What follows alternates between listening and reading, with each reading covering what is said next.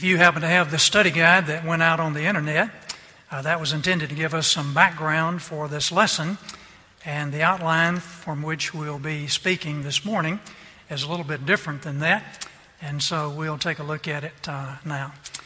After the introduction, we'll see the apostles' prediction. When the apostle Paul makes prediction, we better be listening up. Then the church's predicament, the church there in Ephesus, to whom he is writing this message. And then the present comparison. What's in it for us? Is there anything we can learn from what is going on in ancient Ephesus? Then we'll take a look at the conclusion. We want to introduce today's lesson with a question What will this church, Fredericksburg Christian Fellowship, look like 25 years from now? I don't mean the church building, but I mean the organic church. Will the person in the pew, that's you, be able to recognize the faith once delivered to the saints? Or will the church be swallowed up by the culture? That's our question. Paul's prediction, of course, that's the question always facing the church. What will the future look like? Will we remain faithful? Will true Christianity be preserved? When the Son of Man comes, will he find faith on the earth. This same concern was before the church at Ephesus when Paul made his second visit to the city during his third missionary journey. Paul invested a lot of time and energy in the city of Ephesus and in the surrounding region. It became a center for evangelizing the western region of Asia Minor. Later, about 60 AD, when Paul was imprisoned in Rome, he wrote this letter to the Ephesians delivered by Tychicus, we're told in Ephesians 6 21. The epistle to the saints which are at Ephesus, verse 1. It was likely intended for a broader audience than just the church there, and it was likely circulated among all the churches in the Ephesus area. Paul now comes to the time where he's going to be departing from Ephesus, and he has a meeting with the elders. We are in Acts 20, if you want to follow along in scripture there. We find Paul as he prepares to depart from the city, gathering the elders and making a prediction of what the future would hold for their church. Now, wouldn't it be something if we had the Apostle Paul here today and we could say, Now, Paul, tell us what's going to happen here at Fredericksburg Christian Fellowship? Well, there may be some things that we can draw from what he told them because the battle hasn't changed and the enemy hasn't changed and the goal of our faith has not changed. So, Acts 20 and verse 28 through 31. Now, remember, Paul had the very distinct benefit of divine inspiration. When he said something, you could bank on it. Therefore, take heed to yourselves and to all the flock among which the Holy Spirit has made you overseers to shepherd the church of God, which he purchased with his own blood. For I know this, that after my departure, savage wolves will come in among you, not sparing the flock. Also, from among yourselves, men will rise up, speaking perverse things, to draw away the disciples after themselves. Therefore, watch and remember that for three years I did not cease to warn everyone night and day with tears. Well, what would be the means by which we would ensure faithfulness if we're going to remain faithful? As we mentioned, later on in his imprisonment, Paul wrote a message back to the Ephesians, and he's giving them some excellent advice with regard to how to remain faithful. In order to be faithful to God, you have to know God's instructions. If you don't know what God wants you to do, it's going to be very difficult to be faithful to God's call and commitment because we don't understand what that means. And it's very distorted in our day just what it would mean to even to be a Christian and certainly to be a faithful Christian. This is why we ought to have an interest in the book of Ephesians. Paul is telling them precisely what they need to know to keep the faith. Now, this letter contains the most comprehensive thoughts from God about the church. the universal church, all believers everywhere. And Paul tells us how the church is supposed to function on the earth. We have a lot of questions today about the church, don't we? What comprises a church? Can my family meet in the living room on Sunday morning and have a Bible lesson, and is that the church? And what if some friends and other family join us? Does that comprise a church? Can BSF be my church? What are the functions of a church? Does it count if I just visit around different churches, church dating, see if there would be any that I like out there? Does the church have any authority in my life? Do I have any responsibility to the church? What if my church does something that I don't like? Like maybe using some music that didn't come from the Psalter or something else that I just didn't care for. And when should I just throw up my hands and quit and try to figure out if I need to go to another church? There are many questions today with regard to the church. Now, these questions are beyond the scope of our study this morning, but they are very important. And we need to be thinking about those things. But we want to look now at the predicament of the church there in Ephesus. It's the same predicament of our church and most any other church in our day. Our culture does not approve of the church, and we are under enemy attack. That's the predicament of the, of the church. So, are we going to follow the scripture and do what God tells us to do? Are we going to try to uh, straddle the culture and the Bible and maybe just become cultural Christians in order to reach out to some other people in the culture and maybe at least get them in church. If they come to church, are they going to hear the truth of God's Word? Certainly, we want to reach our culture for Christ. But we have a problem with that.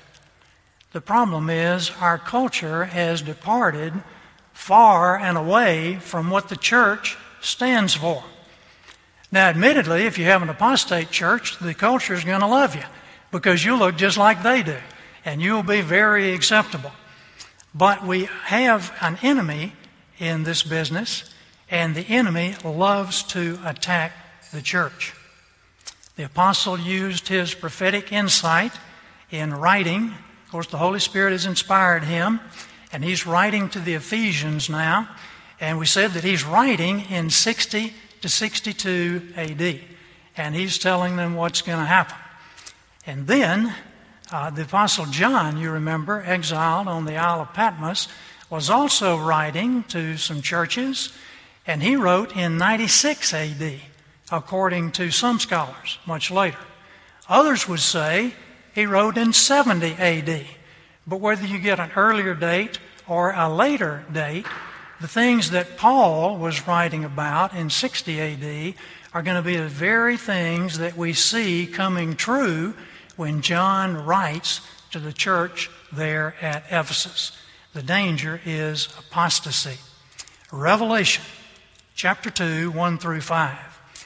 To the angel of the church in Ephesus, write, the one who holds the seven stars in his right hand, the one who walks among the seven golden candlesticks, says this I know your deeds and your toil and your perseverance, and that you cannot endure evil men and that you put to the test those who call themselves apostles, and they are not, and you have found them to be false, and you have perseverance, and have endured for my name's sake, and have not grown weary. But I have this against you, that you have left your first love. Remember, therefore, from where you have fallen, and repent, and do the deeds you did at first or else I am coming to you, and I will remove your lampstand out of its place unless you repent. What does that mean? He's going to remove the lampstand out of its place. We are the light of the world. We are to be a light in this community and in the world. And if we are not following what God has given us in Scripture, we will become apostate. And our light will dim and it might go out, just like the light of the church in Ephesus. Now, apostasy, or turning away from the faith, in a church or a school or a Christian institution, usually begins to run its course in a period of about 40 years. And we can see that all the way back in the Old Testament book of Judges. We see the Deuteronomic cycle over and over again in Judges.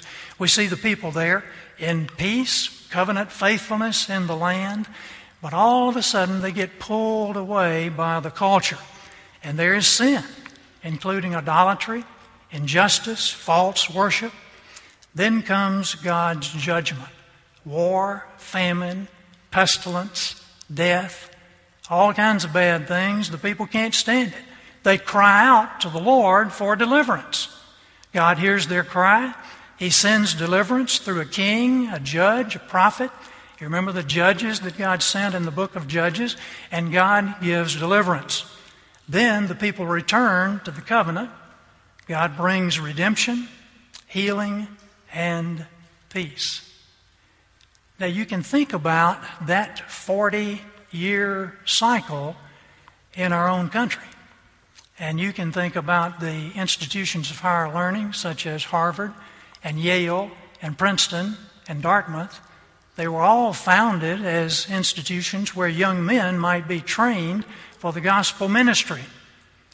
But that didn't last too long because, as you know, they turned away from the faith and began to preach teach, we should say, against the faith and against the Scripture. Two Sundays ago, Yvonne and I had the privilege of hearing Dr. Harry Reeder in Birmingham, and he was uh, giving an example of King's Chapel in Boston. In 1740, the great evangelist George Whitefield was preaching in Boston. He was preaching in King's Chapel, and a great revival broke out, the Great Awakening and from that church in Boston, which is still there today, the revival spread to other churches. But by 1780, that church had become a heretical uh, Unitarian Universalist church and is today preaching a heretical gospel. And that's the way things go if we're not very careful. Now, the enemy has two powerful weapons that he likes to use against the church to ensure this process of, of apostasy. And see, it takes a long time. So we look around and we say, well, we're doing pretty well now. We're studying the Bible. We, we've got things going here. We meet for prayer. But it's very subtle and it comes in over time. The first thing he wants to do is dilute the Bible so that believers would become more concerned with acceptance by others, including the culture, rather than acceptance by God according to the Scriptures. All of the higher criticism of the Bible, all of the modern liberal, postmodern writings about the Scripture that doesn't really mean what it says it means. It's uh, not really uh, giving a message that it claims to give. It's all something else. And it may be just something else in your mind as an individual. It may be an existentialist message, and whatever you get out of it, that's good for you. Maybe I'm getting something else out of it. That's what we have to contend with. That's what was going on in Paul's day as well. But if that won't do it, how about this strategy? Distract believers with great and wonderful things that would take the place of commitment to the church and to the study of God's Word and to obedience. What kind of great and wonderful things? Great and wonderful athletics. I love athletics. Great and wonderful hobbies great and wonderful courses of study, development in the arts, all kinds of things that are good and that are, can be used in God's kingdom, but that can be a distraction if they become a distraction. So it might be that you really believe the Bible with all your heart, but you're just too busy to get into it. You're too busy to commit to the church to do the things that the Bible says the church ought to be doing. Well, God has an answer for that. In 28 more years, this church will be 40 years old. What kind of gospel will be proclaimed from this pulpit when Brendan is the age that Cody is now? Now we look at that and we say, "Well, that's a long way. I don't. I won't be here for that." But uh, many of you may be here if you're still here at this church. What is going to be spoken from the pulpit at that time? Or will we make it that long? Or will this building become a museum or a place to have weddings or a dance hall or something else? That's the question. Now, when Paul writes under the direction of the Holy Spirit to the Ephesians, he gives us some pretty good answers that we want to be aware of. And whether we continue in depth in this study right now, we want to see what's there and how that applies to the church. The book of Ephesians is separated into two neat, nearly equal sections. And that would be Ephesians 1 through 3 chapters and Ephesians 4 through 6. So the first section, Ephesians 1 through 3, we might say is the section on sound, sound doctrine, characterized best, I think, by the word truth. Sound doctrine. We must know the truth before we can understand how the church is supposed to function, what our job is, or anything else. The second section we might call practical Christian living. And that might best be illustrated by the word love. What does the book of Ephesians say about love? It talks about love for all the saints, forbearing with one another in love. Husbands, love your wives as Christ loved the church. There are a lot of things in there about the word love. But how are we going to know what love is if we don't have truth. Which of these sections do you think would be more important? Now, I know what you're thinking. You're like, oh, he's going to say love is not important. I'm not going to say that.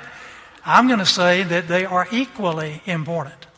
But if you don't have the truth about love, you don't know how to love. And you look at the culture, and the world certainly does not have the truth about love. They are as far off base as anything you can imagine. So we need to get the truth out there. We need to enable people to recognize the truth. And that's a huge problem in our world today, in our churches. Here's the goal of the enemy's attack. And we want to see just how he reaches that goal. The enemy response to God's answer. First, knock off the first section truth. If you can't get rid of it, just dilute it. And see, the word is we don't want doctrine. Doctrine divides. We just want to love Jesus. Well, yeah, but what does that mean to love Jesus? And if that doesn't work, then we might just seek to immortalize the second section on love. De emphasize, minimize, and even demonize the first section on truth. Here's the problem, as we have said. If we don't know what love is and we don't understand what it means, we're not going to know how to practice it even among ourselves. Example from our culture. Don't dare spank that child, that would be child abuse. If you love the child, you're certainly not going to spank the little darling. Well, what does the scripture say? Proverbs. Uh oh, Christopher. You have to help me here. Proverbs chapter 13, verse 24. Whoever spares the rod hates his son, but he who loves him is diligent to discipline him. Now, what is this rod? Are we going to teach him how to lead the music, or what is this? Well, he goes on to explain that in Proverbs 23. Do not withhold discipline from a child. If you strike him with the rod, he will not die. If you strike him with a rod, you will save his soul from hell. Now, we have to discipline children in a loving way. But this is exactly the opposite of what the world would say. Another example. Do you think it would be the loving thing to intentionally hurt a young man's feelings, a well intentioned young man who could be a great blessing to the church? Mark 10 17. A young man comes to Christ. Good master, what must I do to inherit eternal life? Well, there's the first problem. You don't do a bunch of things to inherit eternal life. But Jesus replied, What about the commandments? And he named some of them. And the young man said, Oh, I've done all that stuff since I was a boy. Jesus understood something from that reply. He understood something already before the boy replied. Jesus looked at him and loved him, the text said. He looked at him and he loved him. And this was true love coming from the Lord. And he said, One thing you lack go and sell everything you have and give it to the poor, and you will have treasure in heaven. And come and follow me. And the young man went away sadly because he had great possessions. Now, couldn't Jesus just have done the loving thing? Well, all you have to do is put your faith and trust in me and believe. Isn't there a scripture that says something like that? But you see, Jesus understood that his problem was the very first commandment Thou shalt have no other gods before me. And he didn't even understand that commandment, and he couldn't even get to first base.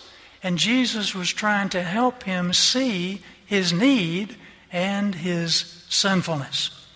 But he didn't get it, and he went away sadly. It doesn't sound like a very loving response that Jesus gave him, but it was the truth and it's what he needed. When you go to a doctor with a serious condition, I don't think he's going to avoid telling you the truth just so he can thought, be thought to be loving and kind.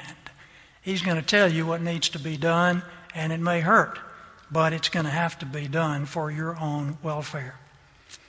So, the combination of these two sections, the doctrine or truth section, the practical living or love section, this combination is designed to thwart the attack of the enemy upon the church. Remember his two weapons dilute the Bible, distract the believer. So, in his communication to the Ephesians, Paul employs two great themes to neutralize the enemy's strategy. God always has an answer for Satan, and here is what we see there the two great themes. First, Christ has reconciled all creation to himself and to the triune God. He now rules in authority in heaven and on earth for the benefit and best interest of the church. Think about that. The gates of hell will not prevail against the church. Now, in all churches, there are all kinds of challenges because the enemy is hard at work. But we don't need to worry too much about the church. The church is going to be around. Now, as far as individual churches go, we don't know all the future of individual churches. We know if they follow the Word, God is going to provide all they need. So here we have Christ who's working all things for the benefit of the church. Uh, listen to this verse from Ephesians chapter 1 verse 19. These are in accordance with the working of the strength of his might which he brought about in Christ when he raised him from the dead and seated him at his right hand in heavenly places far above all rule and authority and power and dominion and every name that is named not only in this age but also in the one to come. And he put all things in subjection under his feet and gave him as head over all things to the church, which is his body, the fullness of him who fills all in all. Hang on, God is still working through the church. Then, the second thing, Christ has purchased with his blood a unified people from all nations. That's the church, universal. These people have to be taught and have to be discipled and they need to understand what it means to be a true and effective Christian and how this is going to work out in faith and in practice as part of the church. These are the two themes that we're going to see in the book of Ephesians. If we're doing these things, if we're investing in these things, God is going to take care of the enemy. This is how we're going to protect the church against false teachers and erroneous notions that creep into the church. Now, how would Satan attempt to weaken our commitment to serve Christ according to the Scriptures?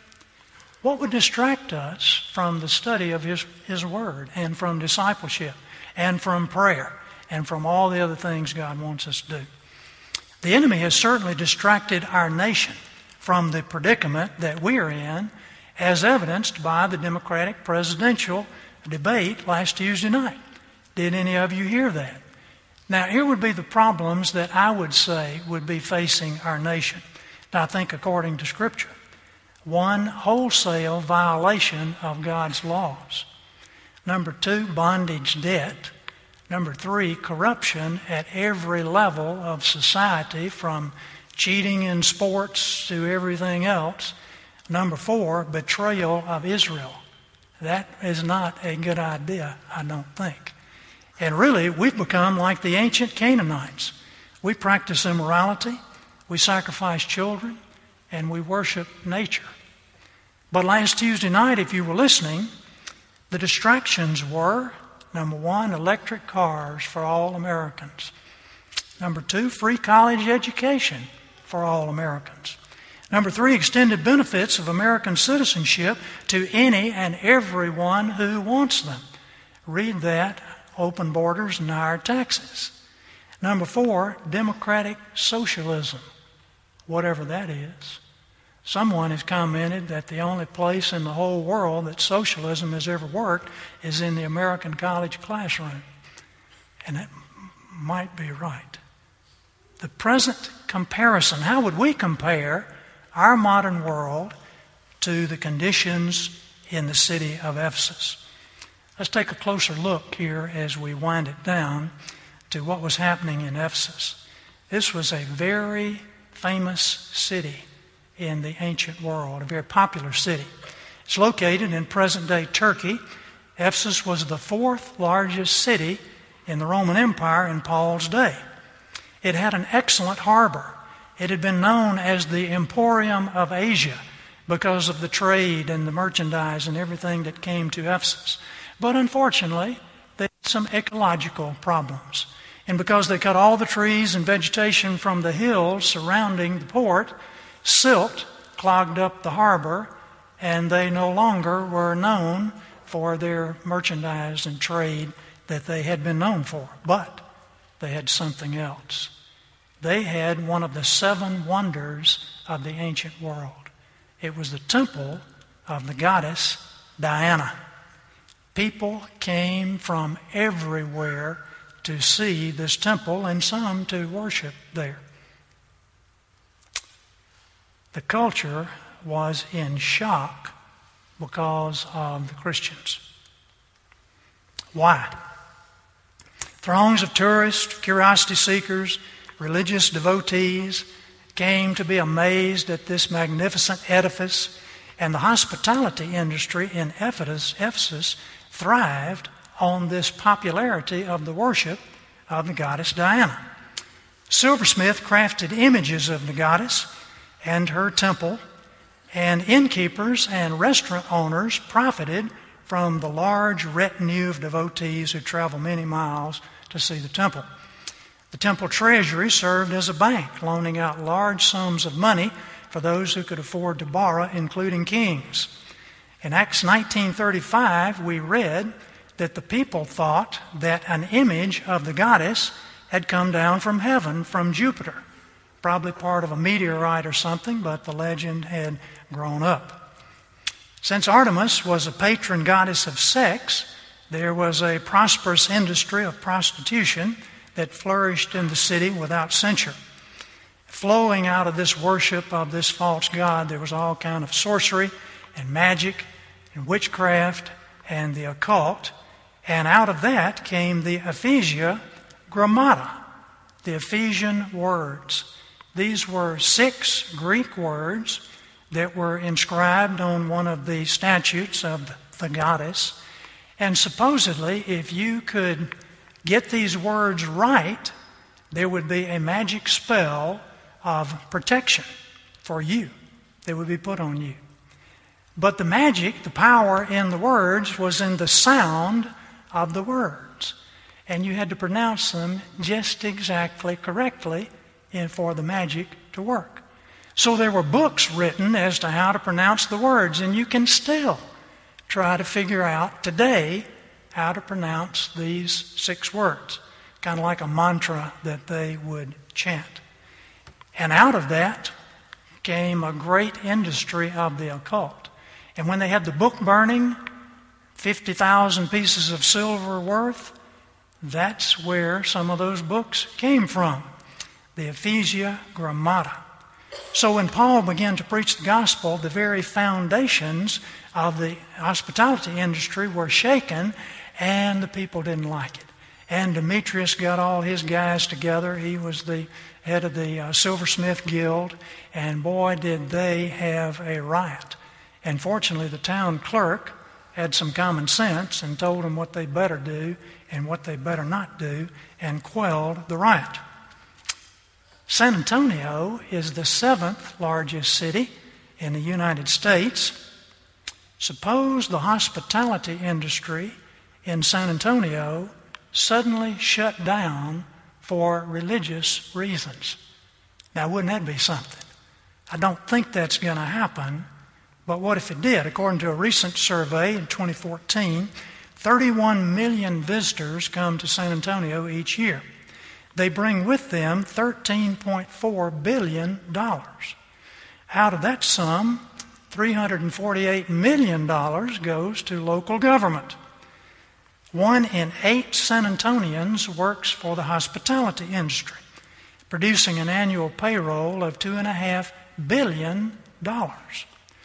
John Clamp, executive director of the San Antonio Hotel Association, has stated that visitors, visitor spending impacts virtually every corner of the local economy sports, food, service, transportation, cultural events, healthcare, and much more.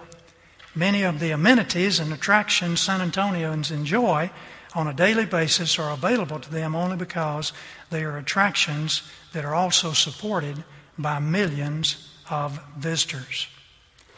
Now, I don't think anybody could shut down the hospitality industry in San Antonio on religious reasons.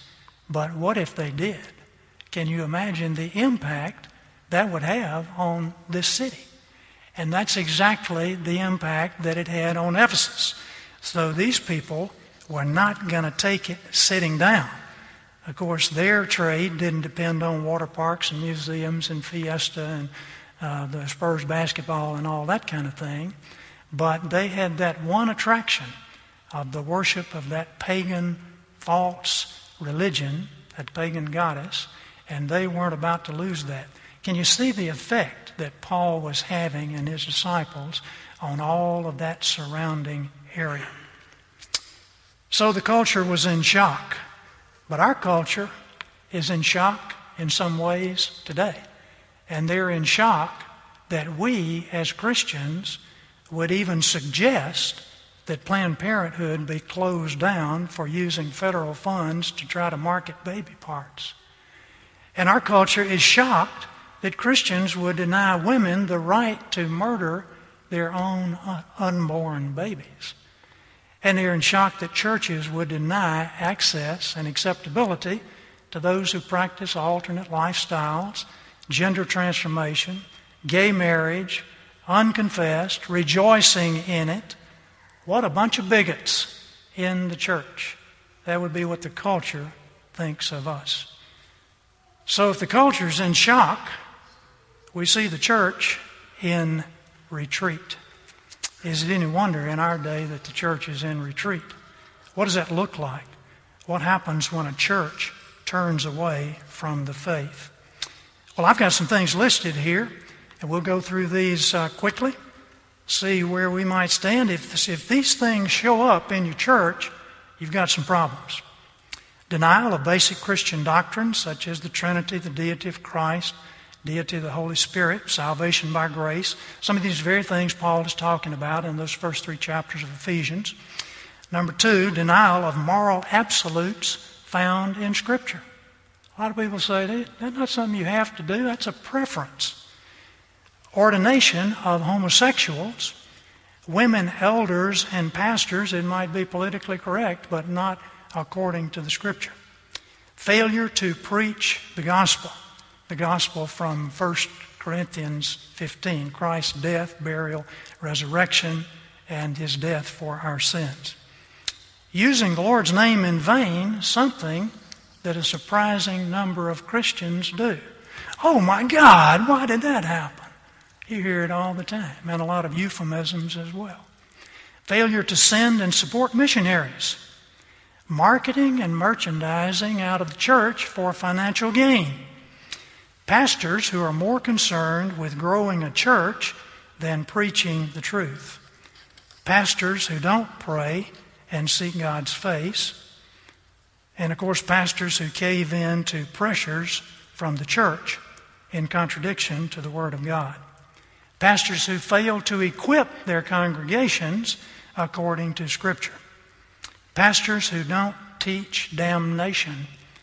Now, that's not all we teach, but in the Bible, you have positive rewards and you have negative punishments all the way through Old Testament, New Testament, and a person without Christ is condemned to eternity apart from Christ.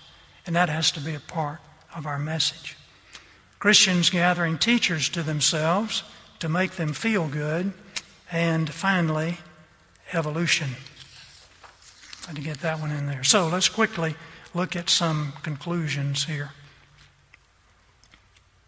Number one,